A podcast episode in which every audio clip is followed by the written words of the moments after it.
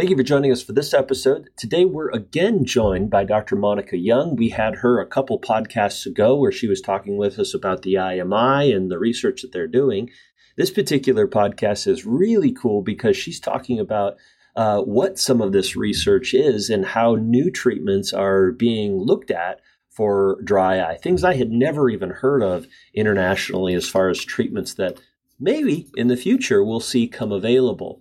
I wanted to bring up that at the time of the recording, uh, she was involved with the IMI. She had not yet taken her role as the global director of professional education in myopia at Johnson and Johnson. So she's speaking as behalf of or on behalf of the uh, as being the executive director of the IMI and not yet in her role at J&J. I hope this is intriguing to you as it was to me. And uh, thank you, Dr. Jong, for your participation on the podcast. And we look forward to uh, future educational endeavors uh, that are going to be coming from you as part of uh, your role at Johnson & Johnson. I hope you enjoy this podcast. Optometric Insights Media proudly presents the Myopia Podcast where we give you the latest myopia research, clinical topics, and industry insights. Make sure to subscribe to stay up to date on all of our awesome myopia content. And now to our host, a massive myopia manager himself, Dr. David Kading. Well, thank you again for joining us for this episode of the Myopia Podcast. Again, uh, on this episode, we have Dr. Monica Jong uh, from the International Myopia Institute. She's the executive director, and she has uh, led the way on uh, a lot of the great work that has been done for the 2019 and the 2020 white papers which summarize a lot of the research that's out there. So Monica's had this uh, great opportunity as the executive director to be part of all this incredible research that has come through. And I thought it would be a great opportunity for us to pick her brain and figure out uh, all the things that we want to know, or at least that I want to know about what has been happening and what is going to be happening. So thank you for joining us, Monica, for this episode. It's a pleasure to be here today. Thank you. Yes, yes.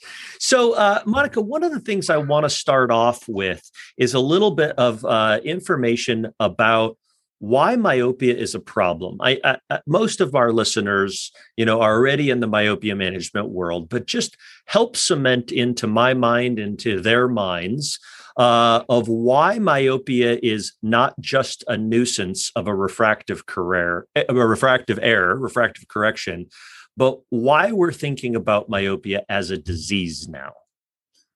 Yeah, I think this is a concept that we need to really address and change the viewpoints globally. Um, you know, firstly, within the eye care practitioner community, it's not common knowledge that myopia is an ocular condition. And if it's not common knowledge within the eye care practitioner community, then it's not, it's definitely not going to be common knowledge with the general um, general patient base. Right. So what we're seeing around the world is myopia increasing significantly, mainly in East Asia now. But even within the US, Susan Vitale reported that myopia prevalence also almost doubled within a mm-hmm. 30 year period. And so North America is also in the midst of this uh, significant increase in myopia and that's not normal no. but we've been conditioned to think it's normal because eye care practitioners have been doing such a great job of correcting vision to the point where people don't see the difference with you know when they have their glasses on they're functionally like everybody else with any other condition you know if you have a walking stick or or you know you need to have a knee replacement or have some yeah. other thing added to you that's not you're still considered you know that you've got a health issue but with myopia it hasn't been considered like that but the new evidence that's coming out is showing that with uh, the increasing prevalence of myopia it's going to hit uh, 50% of the world by 2050 by the work that we did in our team at BHVI. You know, there's also going to be an increase in the number of complications. And, you know, those complications include um, primary open angle glaucoma, uh, posterior subcapsular cataracts, and then really serious things like retinal detachment, as well yeah. as myopic macular degeneration. Yeah. Those those risks increase exponentially once you hit the higher levels of myopia. But even yeah. at the lower levels of myopia, you can still get them. And so, with more people developing it, these conditions we're going to see a lot more of. And they also happen in a younger age. So, once you hit 40 plus and you've got higher levels of myopia, you're more likely to get it. And and we're seeing the evidence that's showing that with increased axial length, this is kind of what is causing these ocular issues, the stretching of the eyeball that's affecting all the ocular structures within the eye. Yeah. So it is very serious because mm-hmm. we may not be seeing all these problems now but imagine you know you're high myope or low myope going for cataract surgery and the cataract surgery will correct for the cataract but because they have all these risk factors. Even going for cataract surgery can actually increase the risk of developing the retinal issues due to the myopia. So yeah. you know it, it's something that we need to change our concept. It's not a refractive condition. It's an ocular issue and it's worthy of addressing as early as possible either prevent it but in our case we have to slow it in everyone that has myopia clinically Monica, uh, you did your PhD in retinal structure, and uh, I mean, who better to have somebody leading the Myopia Institute than somebody who you know knows so much about retinal structure? I don't I don't know that it fully caught on to my mind about high myopia and the effect of it until somebody asked me, go and look at your patients who have retinal disease and then look back at their refractive error and see how often that is. Do we have data that is out there on the number of individuals that have retinal pathology and then tie it back to their myopia. I know we, you know, oftentimes think about the number of myopes and their pathology, but is there a strong correlation there? And from the work that you did in your PhD, did you guys pick up on that? Well, my PhD wasn't exactly in myopia. Mine was in retinitis pigmentosa. Okay. So I was looking at retinal structure and function in that. But we also had people with high levels of myopia in the RP patients. So for us at the mm-hmm. time, you know, some of the changes we're seeing the bone spicule pigmentation, etc. That was the RP. But sure. then then the high myopia changes we're seeing, such as the, you know, the the the significant peripapillary atrophy, the mm-hmm. posterior staphylomas. And so we see this reflected in studies today done by Professor Mingguang He from um, China, as well China. as Professor Kyoko Ohno-Matsui from Japan, you know, where they've looked and followed high myopes and pathologic high myopes and see who actually developed all these pathologies. And they're saying, you know, at least probably up to even 50% develop some form of uh, retinal changes over time. Mm-hmm, and mm-hmm. quite a significant number develop some kind of myopic maculopathy. Yeah. So yeah. they are correlating that. And then we we also have seen studies published by, you know, retinal surgeons who might have done um, you know, oh, sorry, uh, they might have done cataract surgeries, yeah. Uh, cataract surgeons done cataract surgery and followed up patients and seen how many of the high myopes developed attachments afterwards. So, you yeah. know, you retrospectively we can see that high myopes have more risk of developing ocular issues that lead to vision impairment and blindness down the track. They yeah. may not develop it at the time of the surgery, but later on, you know, a decade down. Yeah. So, uh, you know, a, a, quick evaluation that I did is that 100% of my patients go on that go on to become 60 and 70 years old started off as five, six, and seven years old. I mean, I don't know if that has any scientific backing, but I think that 100% of people who are 60, 70 years old started off at five, six, and seven. And we know that if you develop myopia before uh, you know, six or seven years of age, you're a, a six or seven times greater likelihood of developing high myopia. So, this concept of intervention early on is just so key for us, and I think that that is is really that breaking point. Is like I'm not seeing the diseased aspect of myopia now. I'm just seeing the refractive error how do we how do we start making this change in the mindsets of and i know from the imi you, you, guys are doing that work and trying to work with you know governing bodies and so forth to bring about this but how do we change this mindset in eye care providers worldwide yeah, I mean, we started off in the defining and classifying myopia white paper published in 2019 by setting a recommended definition. So, this is an early definition that we're using. So, these definitions may change over time depending on, you know, the need. Um, so, pre myopia, we considered a refractive state of the eye where a child who who maybe now between plus 0.75 diopters to minus 0.5 diopters based on their young age. Um, their hyperopia may be decreasing with time. They may be um, living a very myopogenic lifestyle, such as a lot of near work, uh, reduced outdoors. Mm. They have uh, myopic parents or myopic siblings. and they might be very nerdy and academic as well. So all these like their factors parents, together, right? Yeah, like exactly. their parents. So Yeah. if you know if they're young and they're already reducing in hyperopia and they've got these other risk factors, and they may not be myopic today, but they're seven or eight years old and they're only plus 0.5, uh, you know, you can pretty much predict that they are going to become myopic. And Yeah. these kids are worthy now of lifestyle counseling, advising them that we prescribe 120 minutes per day outside with sun protection. We recommend you follow the 20 20 rule. Um, every 20 minutes, look 20 feet away for about 20 seconds, and then review them regularly. And then when they actually are clinically myopic, then you can start myopia management. Having this pre myopia definition is very powerful because already there are clinical trials underway where they're looking at, you know, low dose atropine in pre myopes. Yeah. And and I dare say eventually at some point they're going to do pre myopia studies with spectacle, uh, myopia control spectacle lenses. Um, because if a treatment isn't going to have any adverse effects, it's not going to, you know, lead to reduced vision or amblyopia, but it's going Yeah. to actually prevent someone from going myopic or prevent that person eventually developing high myopia, then you know it's about preventative health and that's Yeah. very powerful. So a seven-year-old who's developing myopia today is most definitely going to become a high myope by their late teens or early adulthood if you do nothing, just because we know on average that at a younger age, kids progress faster. So they're progressing, you know, even minus 0.5 to even minus one after a year at those very young ages. And that's what we don't want to see.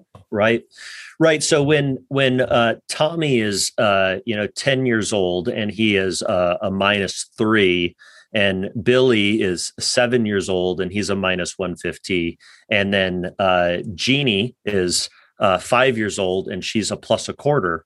Maybe we should could you know and this is depending on the family and the discussions maybe we could start putting a drop of atropine in uh, you know jeannie's eyes because she you know we've got this family history we've got this lifestyle and then having discussions about this pre-myopia component. I think though that that is a future that we may see happening you know in the world and see if there's additional things that could come about. Um, you know there's the the research that's come out that's the the risk factor of treatment compared to the risk factor of not treating. Um, that that evidence is per- clearly shown that you know it's far safer for us to treat these uh, these children than to wait. Um, do you- do you see that evidence really kind of building for us?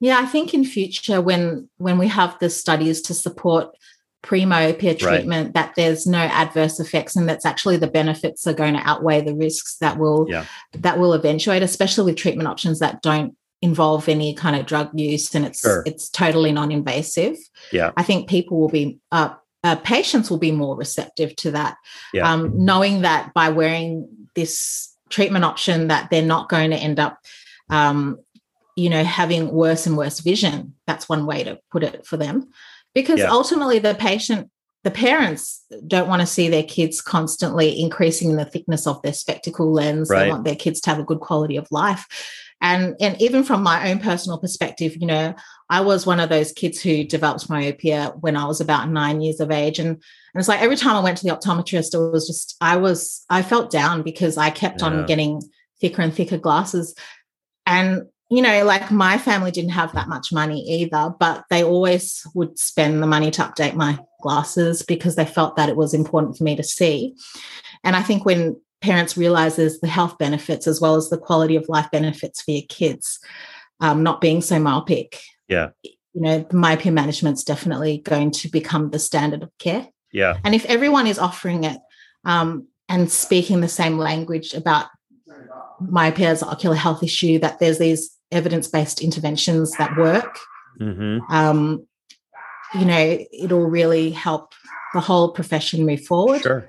And now we have new medical devices that allow us to even present the information uh, graphically to our patients. So, you know, they have uh, axial length devices which have um, graphs so they can track your patients in real time against the average and then compare it against an intervention. So you can show your patient where they're tracking where they would be with or without treatment. So all those things really help the yes. practitioner in the communication. And actually, communication is one of the difficulties and requires you know the practitioner to really uh, have all the materials on hand, practice what they're going to say, and present it.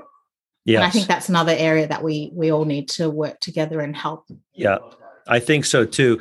Monica, the in the United States, we don't have uh, spectacles approved for uh, treatment of myopia. Can you um, can you share with us more information about spectacle lenses worldwide that are being used for myopia?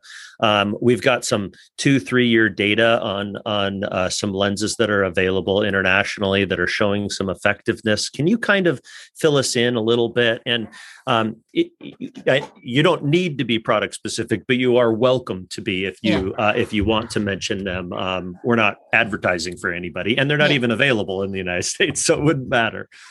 Yeah. So traditionally, there's only there has been a real uh, scarcity of spectacle interventions, mm-hmm. and that was a real issue because in most part of parts of the world, uh, you know, it it's dependent on pricing and and the culture a lot of parts of the world they parents and grandparents are worried about contact lenses in kids eyes because there's yeah. been some history of you know microbial keratitis and so mm-hmm. you know in those places they only ever had progressive addition lenses and and we know that they're clinically not performing as well as what we have access to now in those parts right. of the world. And then the executive bifocal study showed that they were quite effective, you know, even slowing up to 50% in some kids, North American, um, Asian kids. Uh, so they've they've been taking off as well in Asia, and then they had the peripheral hyperopia reduction lens, um, also known as MyoVision, that was available. So that was all that was available, and their ability to slow was limited um, mm-hmm. um, to slow myopia progression. But recently, just in the past uh, two or three years, there's been studies done yep. on the highly aspherical lenslets and the defocus incorporated multiple segments. So they are based on the uh, reducing uh, the relative peripheral hyperopia by providing myopic defocus. So bringing the retinal image peripherally in front of the retina. So they have all these multiple spots of myopic defocus in the peripheral part of the lens. And the three year studies are showing that those two lenses, um, made by two different companies, um, independently trialed, randomized controlled trial studies done in China and probably now um, other sites in the world, uh, they reported that they're getting, you know, even 50 to 60% on average slowing in myopia progression mm-hmm. in the spherical equivalent refractive area as well as the axial length. So they're po- performing just as well as ortho K and probably low, low dose atropine. Um, and so now these lenses are slowly being released in certain markets. So in in China, Singapore, Malaysia. You can get them in Australia. Some locations can receive them yep. too. Canada, uh, starting, we have them yeah. in Canada. Yep, yeah. and, and, they're rolling Europe. them out mm-hmm. in South America as well as in Europe. And and even though the price tag uh, is probably a lot more expensive than single vision, yeah. From um, so the randomized controlled trials show that they're effective. Speaking to practitioners, they're saying that the the patients are actually able to um, function very well with these lenses and see mm. properly, and they're not needing to have updates and script prescriptions as often as, say, if they wore a single vision lens. So, anecdotally, there's good reports about it. So, that mm-hmm. gives a lot of hope because for a lot of these uh, regions, price is an issue. And so, you know, spectacles have less replacement and they're convenient. So, it really works. So it depends yeah. on the region and the demographics. And hopefully yeah. you guys will get them in, in the States. Soon. I think we'll probably have them in the next 12 to 24 months, certainly, maybe even sooner.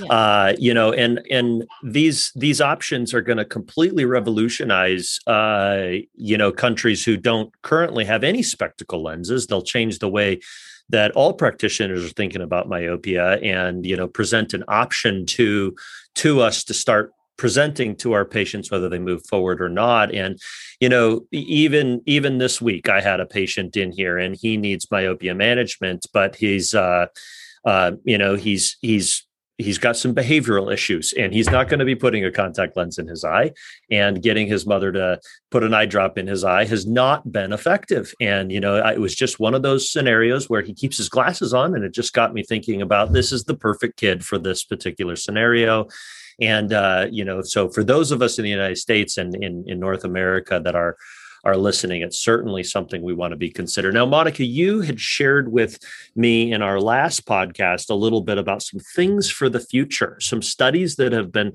kind of looming and maybe on the horizon on the pharmaceutical side of things. We're going to start having children drink three cups of caffeine in the morning, and that's going to slow their myopia or something like that. Can you give, bring clarity to eye drops for myopia management outside of atropine?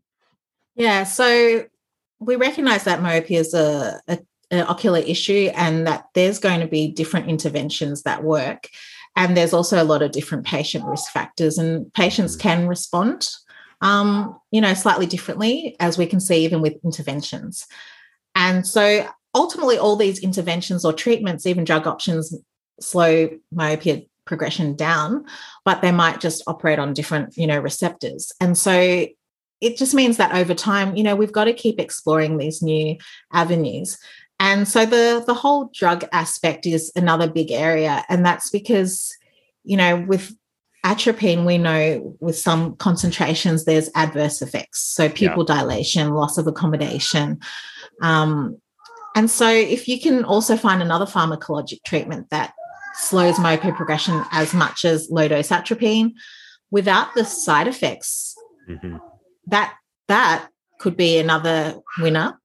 Yes. And practitioners may be more open to that, as well as the the child themselves, because yeah. the child doesn't want to have photophobia or mm-hmm. all those other issues. So that's why um, you know, there's different groups looking at things like dopamine eye drops. Yeah. So we know dopamine has been traditionally used as a Parkinson's drug yeah. to stop the tremor and things like that. There's yeah. a group that's testing the safety of dopamine eye drops mm. um, because we know that with really bright light levels outside, that actually increases the dopamine release in in um, animal models, and the dopamine is has been shown to be something that actually slows eye growth in chicks.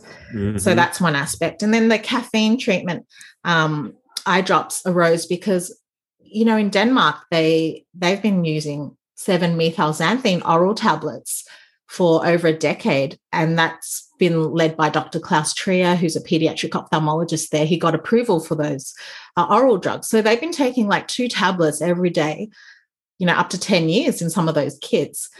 And and they're fi- highly functional and very excited about the day.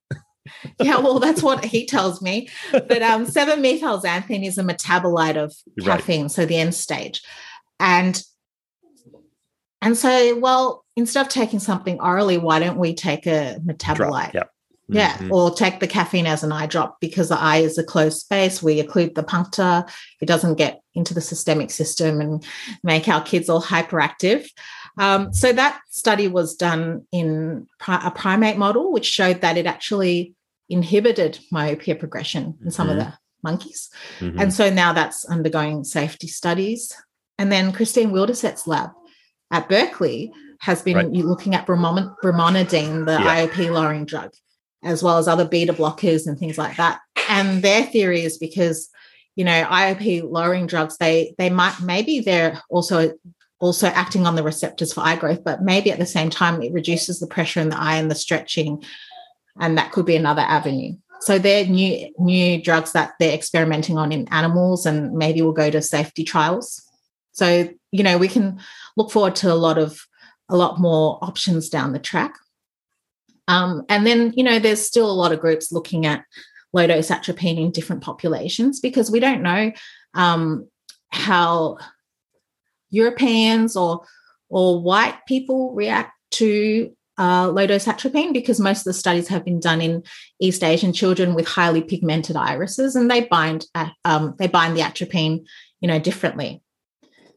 So yeah, that's the drug aspect. And then we have a lot more groups looking at optical interventions, you know, different designs. Can they improve the slowing of myopia progression? You know, different ortho K designs, personalized medicine, for example. So I think it's going to be a very exciting future with a lot more um, advances in technology and understanding. And then we have the medical devices that are coming along to support the practitioners, allowing us to better follow up myopia progression using axial length as a as a risk measurement of uh, how well we're treating and the risk of a, a child going to high myopia. Yeah, yeah. Well, what uh, is is there anything that is, is is just blown your mind when you've read through research that is exciting, or either on diagnostic, or on the the disease itself, or on treatments? Is there anything that that just has really been baffling you and and, and excited you uh, as you've read through all the exciting research?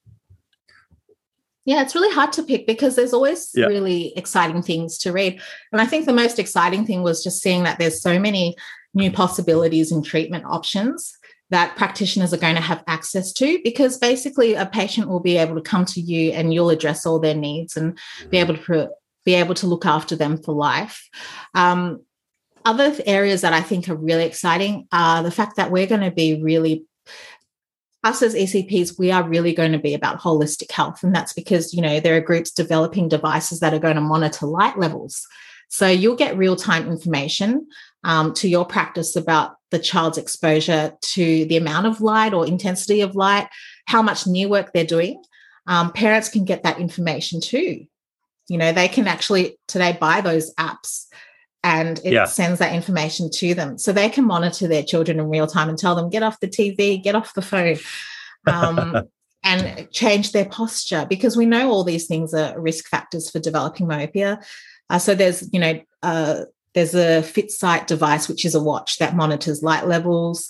Um, there's a clip on on a frame that also monitors light level and posture and distance. So i think there's there's just going to be so many possibilities in the future yeah. about what our scope of practice is. So it's really opening our scope of practice and making us even more important in, um, you know, looking after our patients' health. Yeah, yeah. Well, thank you for joining us for this episode. It's uh, been really great to hear your perspectives on things, and uh, thank you for what you're doing with the IMI to bring all this awareness to us. We really appreciate you joining us. Thank you so much for your time. And it was a real pleasure to meet you and talk to your audience today. Yes. And thank you for joining us for this episode of the Myopia Podcast. Make sure to like and subscribe so we can uh, keep you up to date of future episodes. And thanks again for joining us for this episode. This podcast was brought to you by Optometric Insights Media. If you enjoy our content, please leave a five star review. And don't forget to subscribe for more great episodes.